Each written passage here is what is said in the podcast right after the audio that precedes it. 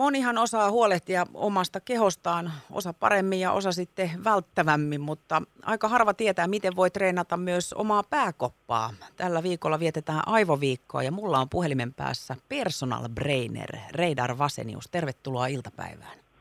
Hei, kiitos kutsusta. Personal brainer. Vähän niin kuin personal trainer, mutta selkeästi kyllä liittyy aivoihin. Mutta Reidar, mitä personal brainer tekee? No käytännössä ihan niitä samoja juttuja kuin personal trainer siinä mielessä, että auttaa ihmisiä joko yksitellen tai sitten aina ryhmä kerrallaan tekemään tiettyjä mielen liikkeitä. Eli oppii tiettyjä tekniikoita, menetelmiä, teettää harjoituksia, mutta sen lisäksi, että tietysti tehdään näitä yksittäisiä vaan harjoituksia, niin laaditaan sitten myöskin treeniohjelmat. Eli sillä tavalla, että kun fyysisellä puolella joku joskus haluaa lisätä massaa ja muskelia, tai vähentää ikään kuin massaa laittua, tai sitten lisätä nopeuttaan tai kestävyyttään tai notkeuttaan, niin tätä kaikkea vastaavasti sitten niin löytyy erilaisia aivoharjoituksia, että esimerkiksi niin kuin aivovenyttelyssä lisätään henkistä joustavuutta, eli notkeutta ja luovuutta toisin sanoen, tai sitten vahvistetaan muistia, tai, tai sitten jämäköitetään päätöksentekokykyä, tai sitten esimerkiksi lisätään ikään kuin itsensä motivoitumisen myötä kestävyyttä, pitkäjänteisyyttä, että vie myöskin lupaamansa asiat loppuun asti. Ja nämä on niitä mielen kykyjä, mielen taitoja, joita voi konkreettisesti kehittää itse kukin meistä. Ja, silloin personal trainer, personal trainer tekee sama kuin, kuin personal trainer, eli PT sillä fyysisellä puolella, mutta, mutta aivoilla auttaa ihmisiä käyttämään päätään taitavammin.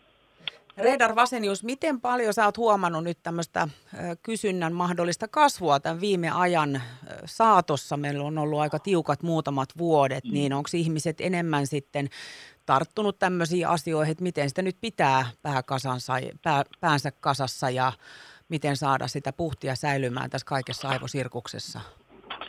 Sä iskit kyllä ihan naulan kantaan totta kai sikäri, että tässähän on nyt viimeisen kahden vuoden aikana mulla ja kollegoilla ollut enemmän töitä kuin koskaan kahden vuoden periodin aikana. Eli mm, silloin lähinnä kyse on ollut siitä, että se missä on ollut tarvetta ja mihin, mihin mulla on vastattu on se, että kun ihmisten pitäisi pysyä työkykyisenä, jaksaa, pärjätä, onnistua työssään, niin, niin, niin ihmisillä on suoraan sanottuna pään kasassa pitämistä kyllä.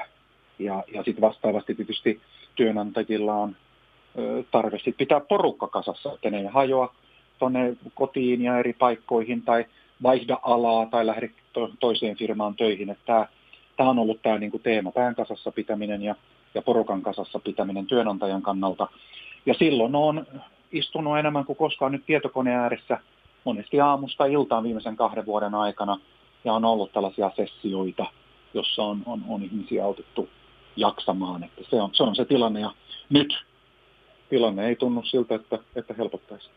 No ei joo, tietysti ensiksi äh, tämä koronakurimus ja sitten vielä heti perään tämä tämänhetkinen maailmantilanne, niin kyllä mm. ihmisillä on varmaan siellä mielessä ja päässä, jos jonkin näköisiä ajatuksia ja huolia ja kaikkea, mikä sen täyttää. Mutta mistä sitten sä lähet oikeastaan liikkeelle? Tehdäänkö siinä jonkinnäköistä kartotusta vai onko jo, kysytäänkö heti, että hei, että tota, on, on jotenkin selkeä visio siihen, että, että mitä personal brainerilta tarvitaan?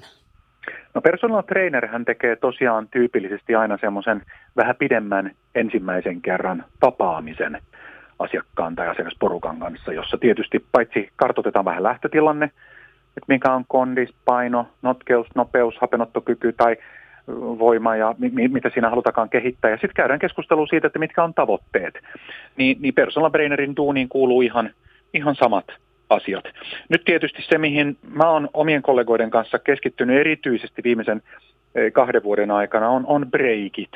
Eli se, mikä on huomattu ja mikä esimerkiksi aivotutkija Minna Huotilaisen tuoreessa kirjassa nostetaan todella vahvasti esille, on se, että suomalaiset ei valitettavasti aina ole niin hirveän hyviä pitämään taukoja. Voi, voi sanoa jopa näin, että ei uskalleta pitää taukoja. On huono omatunto, kun on kunnon kasvatus, ihmiset on tunnollisia, kunnollisia, pelätä ehkä mitä pomo sanoo, jos on semmoinen vähän huono ilmapiiri tai yrityskulttuuri, että ei sallita, pelätä, että, että kollegat katsoo nyrpeästi tai vie, vie sen ylennyksen tai paikan nenän edestä ja muuta. On paljon syitä, miksi, miksi ihmiset niin kuin vaan posottaa pitämättä kunnon taukoja. Ja silloin tämmöiset breikit on ne, mihin, mitä on tehty kaikkein eniten. Se on nyt se uusin tärkeä, missä onneksi Suomessa ja yhä enemmän maailmallakin on, on havahduttu. Että maailman parhaat breikit tulee tietysti Suomesta kyllä sikäli, että meillä on todella upeita luovien alojen ihmisiä. Eli loppukaneettina voin tässä todeta, että kun on meilläkin esimerkiksi nyt sitten freelancer-verkostossa todella upeita näyttelijöitä, tanssijoita, koreografeja, muusikoita, laulajia, no yksi persoonan Brainerkin siellä joukossa ja niin edespäin, niin he vetää tyypillisesti kerran viikossa, voi olla useamminkin, mutta kerran viikossa. Nyt vähintään tietylle tiimille, porukalle tai vaikka koko firman porukalle yhden 30 minuutin session, jossa tehdään yhdessä jotain ihan muuta kuin duunia. Ja sitten vähitellen, kun opitaan pitää kamerat ja mikrofonit auki ja nähdään toisen, ihmiset näkee toisensa ja uskalletaan ja tehdään, niin siinä kasvaa paitsi tämä yhteisöllisyys, niin pikku rohkeuskin, kun sitä vaaditaan, niin se kasvaa siinä.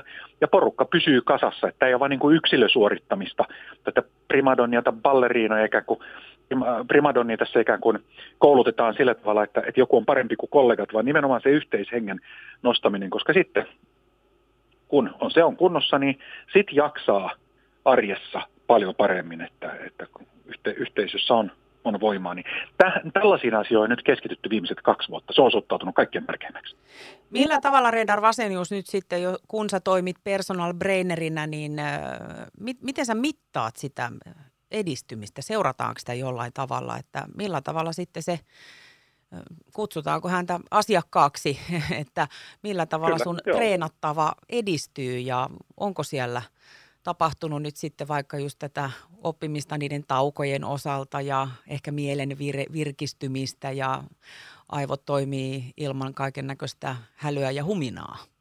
Joo, aivan, aivan, aivan tota, hyvä, hyvä pointti toi. Ja kyllä kyse on tyypillisesti ihan niin kuin siitä subjektiivisesta mittaamisesta, että aika harva on halunnut, että hirveästi testataan tai testautetaan esimerkiksi niin kuin firman porukkaa sikäli, että, että se, se, ne on kuitenkin aika niin kuin henkilökohtaisia asioita, ja silloin se on tyypillisesti subjektiivisesti, silloin siinä on muutama avain kysymys, ja kysytään, niin kuin, että mikä on vireys, jaksaminen, onko pää pysynyt kasassa siinä mielessä, että ei ole hajamielinen, vaan on keskittynyt, eli kasassa pysyy, että pystyy keskittymään työhön sen sijaan, että märehtisi menneitä koko ajan tai pelkäisi tulevaa tai kolmantena, että antaisi jonkun ympäristössä olevan häiritä.